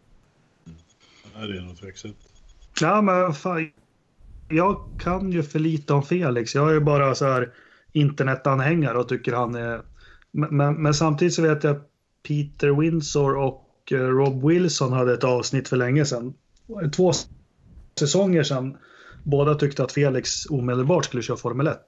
Ja, uh, att, han är så, att han är så pass talang. Och uh, uh, ja, men han sitter i ett bra stall och det man läser nu när han har testat och så Stallet tjänar väl ingenting på att skriva upp honom onödan? Nej, nej. Men, nej. Eh, men eh, det känns ju som att eh, det är bara en fortsättning på en relation de redan har påbörjat. Ja, nej, men det... När han har testat för dem och så vidare. Så att, ja. Fast jag är sjukt laddad ändå för att se hur det här blir. Hur det går. Ja. Sen tycker jag det faktiskt är kul för det börjar väl bli lite gyllene tider noise här. Marcus eller Felix. det, känns så, ja, men det känns så när man läser. Felix-anhängare eller Marcus. Jag, något får mig att tro att Felix har lite fler anhängare. Du får säga uh, till Ternström får du säga Elvis eller Tommy Steele eller vad var det då? På den? Beethoven eller, eller Mozart eller vad Det var, det var faktiskt före min tid. Uh, det tror jag inte. Nej men sen så blir det också intressant. Det finns ju många aspekter. Två svenskar. Sen är det ju två helt olika skolor. En som var backad, hade pengar, tog sig långt. Och Felix som har harvat och kört det som har kommit till honom med glädje och gjort det bra. Uh, nu blir det ett crescendo här va. Tjup! Ja men eh, så, så är det ju. De, de har lite olika bakgrund och, och, jag tror att många, många svenska fans, eh, för, för många svenska fans har det en liten betydelse liksom. Att, eh, mm ja, det, det, det, finns säkert en hel del som håller på fel, liksom tycker att det borde ha varit han som skulle ha kört F1 liksom och, och hela den där. Vem håller du på Ternström? Ja, alltså, jag tror ju, um, jag håller ju Felix som en av de största talangerna vi har haft i svensk racing på, jag vet inte hur länge alltså. Eh, jag, tycker han, jag tycker jag ser kvaliteter i honom som eh, eh, som gör honom kanske till den mest komplette, komplette föraren som eh, vi har haft. Alltså, då, då inkluderar jag även Ronnie Pettersson i, i den eh, ekvationen. Men det, det som eh, saknas är ju då att eh, leva upp resultatmässigt till, till det för att, för att jag ska bli helt övertygad. Anders då, vi vet ju att du tycker Marcus är den största talangen sen prins Bertil, så... sen prins Bertil, ja men eller hur? Ja, Han körde där ute på Lidingö innan. Ja. Äh, vad säger du? Nej, men jag, alltså, till att börja med så, så Felix där, han har ju ett, en eh, eh vet du, egenskap som han delar med Marcus också. Eh, han är också väldigt duktig på att köra hjul mot hjul läsa av situationer, han kraschar sällan, gör inga dumheter. Eh, båda de två är riktigt bra på det, definitivt. Sen har ju naturligtvis, det är svårt att jämföra naturligtvis, men jag kan ju säga så här, jag blir inte direkt ledsen om Felix vinner. Jag, jag kommer inte bli direkt ledsen om eh, Marcus står tvåa på pallen heller, kan jag säga. Men eh, jag, jag, jag kan inte välja någon av dem. Jag har följt dem båda två sedan de var, var, var körde i gärdsgårdsserien, höll jag på att säga. Och det jag, det jag däremot tycker är väldigt kul är att Felix äntligen har fått chansen i en stor formelbilserie. Det ska bli riktigt skoj att se vad han kan... Jag hoppas verkligen att han levererar. Men då, då, då gör vi så här då, man får chans att revidera det här tre lopp in. På vilken plats i mästerskapet Ternström placerar sig, Felix respektive Marcus? Skjut från höften. Ja, jag tror att de kommer att ligga där, där de kommer att hamna eh, när säsongen är över.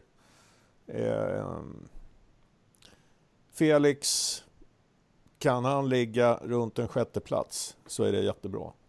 Då innebär det att han, då har han varit på pallen några gånger.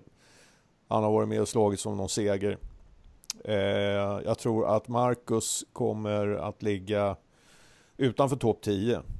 Eh, kan han göra bättre än det så är det väldigt, väldigt bra. Ska komma ihåg att eh, Schmidt Petersons förare i fjol då, Hinchcliffe och Wicken slutade ju 10 och 11 tror jag, eller var det 11 och 12? Nu, nu fick ju Wickens avbryta säsongen där efter sin krasch i, i Pocono så han hade väl kunnat hamna lite högre då men, men eh, det är som sagt lite skillnad på, på team mellan, mellan eh, Felix och Marcus. Det, det är, ja. allt, allt som är bättre än det, ja, då har de gjort det fantastiskt bra. Liksom. Då, är det, då är det ju succé.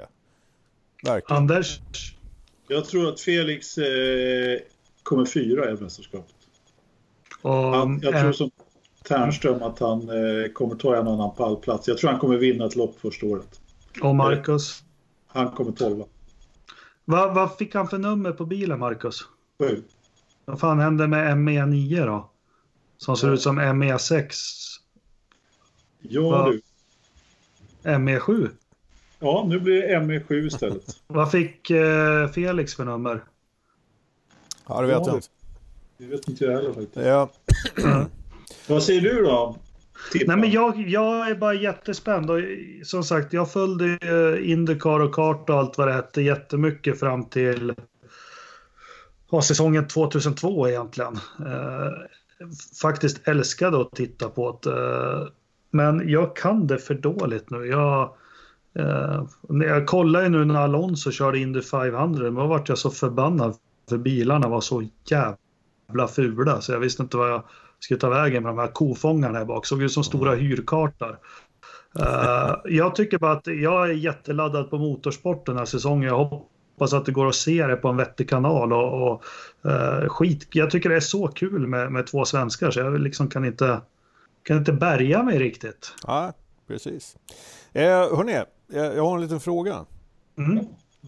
Eh, skulle ni kunna tänka er att något av F1-teamen eh, anordnar en garageloppis? Garageloppis? Ja. Skulle vi vilja att de gör det? Eller ja, men skulle ni kunna tänka att något team gjorde det? Liksom? Att de, de, de eh, eh, knallar igenom verkstaden där och kollar, fan vad mycket skit vi har. Här ligger gamla noskoner och annat från eh, tre, fyra år Sen, vad, fan, vad ska vi göra av med det här? Liksom? Ska vi, är det återvinningen eller? Men Nej, fan, vi startar en garageloppis. Jag tror jag att jag förstod precis nu vart du vill komma, men svaret är nej, det tror jag aldrig kommer hända. Nej, men Schmidt Peterson, Marcus Erikssons team, de anordnade en garageloppis häromdagen, nämligen. Och släppte in teamen i, i, i, i verkstaden där och eh, sålde ut eh, gamla, gamla grejer. Det var depåskyltar och det var allt möjligt eh, skit. En del var signerat och annat var osignerat. Det var gamla noskoner och, och annat. Allt till förmån för eh förlamade då. Ja, det kan man ju förstå. Ja, precis. Det var Wickens kopplingen där får man ju anta. Eh, ja, men eh, det är ju rätt talande, skillnaden mellan Indycar och, och F1. Mm. Och man ser liksom sina fans som... Mm. Att man har en helt annan relation till dem. Ja men häftigt. Jag tycker det är kul att se bara in i depån som påminner om hur depån såg ut i Formel 1 för. Ja. Det är inga sådana här, det är, det är en liten mur bara och så, så kör de bara. Mm. Eh, faktum är att eh, V8 Thundercars eh, så har vi haft hjälp av en kille som heter Rickard Johansson. Sitter även på Bilsportförbundet numera och eh, han eh, jobbar med säkerhet. Mm. Eh, och eh, han kommer att åka över och besöka Dalara-fabriken nu i, i eh, USA. Spännande. Ja. ja. och brukar träffa en del av eh, Indycar-förarna och så vidare. Man, man har väldigt, eh, man säga, de har, eh, de, de jobbar tillsammans där. rescue-deltagare och så vidare. Va? Mm. Så att, eh, det brukar vara någon eh, säkerhetsmässa varje år som han åker över till. Funderar på om vi skulle försöka och kanske få lite eh, intryck förmedlade där av, av, eh, av den gode Rickard. Men det ska bli spännande ja. att se vad han har att säga om Dalora-fabriken. Ja. Absolut. Ja, hörni. Eh, det börjar ju närma sig slutet. Känner jag. Ja, mitt batteri börjar ge sig i datorn. Jaha, jag trodde det var... Jag var lite orolig för att du skulle säga att det var pacemakern, men... Nej, nej, det har redan stannat. Ja, okej. Okay. Ja, eh... Satt in en råtta i bröstet som springer runt. okej. Okay. Eh... Veckans förstappen. Ja, jag kan börja. Var... Fan vad han lurar mig. Jag har ju våldsamma diskussioner med min fru om klimatet och så.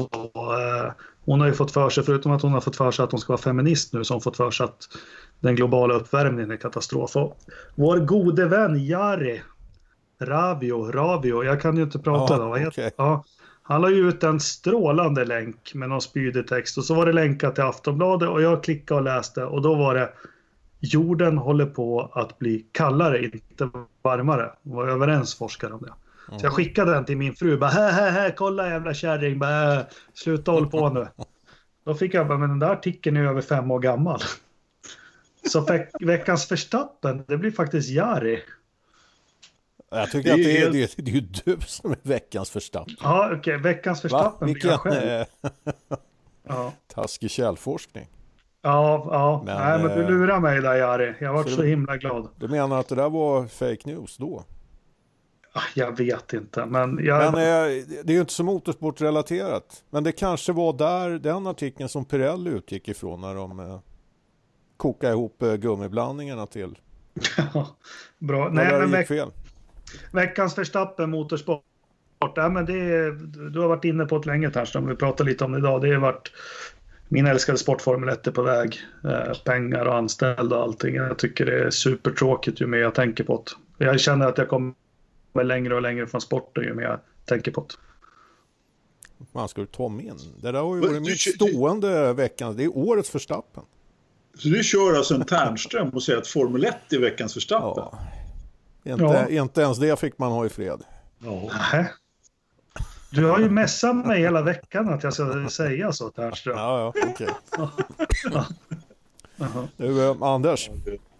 Vad har du för något eh, spännande ja. att och, och, och berätta vad gäller? Jag har inte så mycket spännande att berätta. Eh, jag, jag, vet, jag kan meddela att Felix har nummer 10 på bilen. Ja, oh, det hade jag i hockey. Coolt. Var det inte bara stjärnorna som hade 10? Jo, och jag. Jaha, okej. Okay. Veckans förstappen det är Maltzel. Maltzel? är inte det någon jävla hockeyspelare från Sovjet på 60 fan. Jag...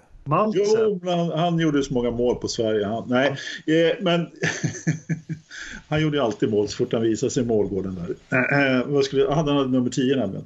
Vad skulle jag säga? Eh, jag har inte så många veckans förstappen. Jag har faktiskt inte kommit på någon bra. Det skulle vara eh, det skulle väl vara... Ja, nej, vad fan, ni drog ju med mig i den här dystopin här i... i så jag får väl säga att... Eh, eh, ja... Ja, jag, har, jag, jag är faktiskt dålig, jag har ingen veckans förstappen klar överhuvudtaget. Det, jag, måste, jag måste få en tiondel till. Det skulle väl vara, vad heter han, Binotto då som inte lyckades göra en bil som håller ihop till eh, för, för, nej, inte till Verstappen, till eh, Vettel så han fick eh, sno ett VM utav Hamilton. I så fall. Ja. Han som har designat Ferrari-bilen i år som, som enligt Bene inte skulle få sparken. Han är väl den enda som eh, inte har gjort ett dåligt jobb i det teamet? Ja, i stort sett. De får väl ta in Ferrari, vad hette han på 70-80-talet? Mauri och, jag kan ju inte prata namn idag. Någon ja. kooperativ kille. Mauri och Ja. Och Geri, ja, han designar ju allt. Ja. Motorn till och med. Allt. Men ja. känns inte det här lite typiskt på något sätt? Va? Eh, jag har ju snackat om att Ferrari, de, de, har ju liksom en kultur av där man liksom skyller ifrån sig. Så den enda, mm. den som till slut åker dit på det, det är ju det är den enda som har gjort ett bra jobb. Ja. Nej, jag, får, jag, jag, får, jag får ju upprepa mig och ta en eh, Jakob i, i veckans förstappen för han vill starta Konsum Formel 1. Ja, Jag tänkte ta den själv. Fy fan vad jag skäms. Men ja, ja. Ja, ja. jag är ju från Västerås. Ja, men eh, jag har väl egentligen ingen... Eh, jag har, jag har, det finns inte så mycket Verstappens att eh, välja på. Mycket har jag redan tagit eh, tidigare gånger. Jag utnämner mig själv helt enkelt. Bra jobbat. Eh, jag inser att jag har haft fel när det gäller Sauber. Bra jobbat De har gjort fantastiska framsteg. Ja. Fast du kommer Härligt. aldrig slå för tidernas Verstappen. Det är Anders hans jävla raksträcka han skulle bygga i Monaco. Men du, jag vill bara påminna lyssnarna innan mitt batteri tar slut. Det verkar ju... Är det Ridderstolpe som har faktiskt... Vi håller ju på att få en platta börn här till Forsa-sidan. Ja, just Eh, det. Jag såg något nu och kan jag få säga utan att prata ihop det. Om han kommer med en burk så får han vara med på ett eh, poddavsnitt tycker jag. Det är klart han får vara med på poddavsnitt. Inga problem. Den som Ja. först får hem den här och, och kan... Att vi kan... Jag tycker vi ska ha, vi ska ha burköppning i sändning. Ja, absolut. Alla gånger. Ja, Det var inte, jag tror att det var flera som hade, som hade beställt faktiskt. Det var en annan kille också, Anders. Jag tror han var först, men han, jag vet inte, han bor ju i Finspång eller något Ja. sånt där. Åtvidaberg, jag ska inte... Men, tror jag. Och, och, så jag vet inte den som hinner fram först, men jag vet ju att eh, Ridderstolpe, han bor i de södra förorterna som man ska göra. Så att han, han borde Ja. hinna fram, fa- fram lite snabbare. Ut med ett swishnummer för jag, jag hjälper mer än gärna till med det här. För jag vill att få fukta Ternströms strupe med några droppar börn. Ja, För du var fan först med det här Ternström och du trodde på de här gubbarna direkt. ja, ja för fan. Absolut. Ja, vi- all absolut. heder. Vi har inte sett den. Vi har inte sett Nej, den. Vi har inte sett burkarna än. Faktum är att jag, jag skulle nog inte våga beställa dem själv. Nej. Nej, men han hade ju fått till svar. Vad står det? Någon som har sidan uppe? Han Nej, hade ju jag lagt såg det också. Där, var det Ridderstolpe? Att ja. Ja. men det här kan dröja för vi har inget på lager. Eller vad stod Ja. det? Om någonting i den stilen. Det, det är det vanliga svaret man brukar få när man beställer saker som inte finns. Men vi kan ju säga det också att eh, Ridderstolpe, eh, när vi ändå pratar om honom så har ju han gjort ett litet evenemang på söndag också där vi ska se eh, det fantastiska loppet som Ternström tycker inte, absolut inte vill se eh, Brasiliens GP. Då behöver man ju inte titta på loppet då utan man kan ju dricka öl istället då, på O'Learys i Gamla stan. Fan Så vad att roligt det hade varit men... eh, Glada tillrop så sätter jag mig fan på tåget och så dricker han 18-20 öl och, och tittar på loppet. Du, kom, Du är kom, du kommer inte in på O'Learys. Eh, hörni, Är det äng, avslutar vi på ängen sen då? På ängen, du herregud. kommer inte in där heller. Då, då, då är Då vi... förstår du hur illa det är.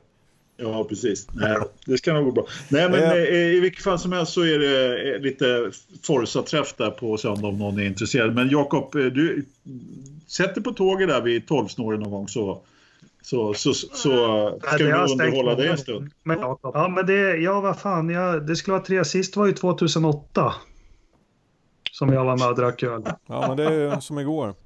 Ja. Eh, hör- hörni, innan eh, Jakobs batteri tar, tar slut här. Eh, vi, vi har väder, är det någon som har tagit fram? Eh, Mm. Det är du Ja, som är programledare, har inte du gjort det? Eller? Nej, men jag, jag har ingen länk till den där. Det har du väl? Det är Nej, för fan. Jag har Jo. inte. Ja, ja, jag, kan, eh, jag kan dra vädret. Ja. Ja, du har också tagit fram Ja. det, ja, precis. Ja, men växlande. Men så oprecis har han aldrig varit. va? Han, Me- Medan ni, medan ni håller på där och, och kollar efter den här sidan, så bara för förtydliga, vi glömmer ibland bort att eh, vi, vi kanske har lyssnare som inte är med i Forza Motorsport på, på Facebook. Just det. Och här pratar Vet du- vi om någon ridderstolpe och det besöks Rich Energy och så vidare. Om du lyssnar på det här och inte är med Eh, i, eh, på Forza Motorsport på Facebook. Så eh, sök på Forza Motorsport och eh, ja, hur, hur är det man gör Anders? Man får ansöka om att få bli medlem där i. Ja, I så den blir gruppen. man eh, godkänd så länge man... Eh, lä, Ja. Lämna kort, ditt kortnummer och CVC-nummer. Exakt. precis. sen, sen är det klart. Så kan man läsa allt om bonader och Rich Energy och eh, Ja, ja. En, en och annan liten tråd om motorsport också. Ja, precis. Ja, men det som är mest spännande till helgen det är alltså Hollands Grand Prix 78. Vem startar racetråden? Ja, just det. Exakt. Du var ju väldigt Kval, på Kvaltråd där. först. Kvaltråd först. Ja. Då startade en racetråd för eh, eh Österrikes GP 78 där. Det var inte sådär jättemånga som eh, hakade på, men det kan ju bero på, jag vet ja. inte vilken dag det var, men jag, jag var lite upptagen själv, annars hade jag självklart eh, varit med. Det är ni historielösa ja, jävlar. Det, det, tar tid att bygga upp sådana här grejer. Nu, nu kör vi Hollands GP, vi börjar med kvaltråden och sen Aha. kör vi racetråd och så får vi igång där. Anders, har du eh, fått ja, fart på... Jag, skulle, jag måste säga en annan sak som vi höll på Vi har ju faktiskt en medlem i podden också så vi, som vi inte har inte presenterat. Ja men herregud. Ola! Vad fan, det har du ju rätt i. Jag, jag, jag, jag trodde bara han hade suttit tyst hela... jo, han är ju med här, men jag ska ta mute-knappen på. Ola, vad fan. Du får ta, ta bort muten, Ola. Ola. Ja, fast nu har vi kört klart. Ja, precis. Ola, eh, Ola Lennström. Det är andra gången i rad som han avviker från, eh, ja. från avdelningen. Ja, är, han är på frigång, den Ja, men han kommer tillbaka. Det är, och det, det tror jag är bra för att eh, eh, så det blir ordning på programlederiet här. Ja, så det blir lite konsensus också. Ja. ja. ja, men Anders, det verkar ta tid, men vi kan väl blanda och ge då. Men prognosen ja, i, i, vad det nu heter, Osa. det är växlande och Idre. jag tycker det är jäkligt oprecist. Då kan ni läsa Pastis blogg, senaste inlägget som heter Första snön lägger sig. Det kan ju vara eh, faktiskt en, en låttitel till ditt band Aska. Han har, han har, han har klippt och klistrat eh, från eh, 2017. Ja. Har du kollat på da datumet på den där? För det är från 29 9 så det var ja. ett tag sedan. Barometern ointressant. Temp ute, det är varmt nu, 1,9 grader ja. i det. Det var ju minus förra året. Vinden är sydostvind och kylen 1,9 och dagpunkten 0,7. Det har inte regnat mycket senaste tiden. Dock 3 millimeter senaste månaden. Relativ fuktighet inne 31 procent och det är 92 procent fuktighet ute. Uh, och då kommer vi väl till det som är höjdpunkten i det här. Det är ju datortempförrådet. Uh, ja. Förra veckan kommer jag inte ihåg vad vi låg på, men, nej, men det här är fan oroväckande. 24,4. Ja. Det har... Nej, men jag tror att uh, Passis har köpt en termostat av, uh, av Anders och, och fått ordning. För nu ligger det rätt jämnt där. Ja, men det har varit så. Nu har det jämnat ja ut där lite grann. Nu, nu, nu åker det inte upp och ner längre.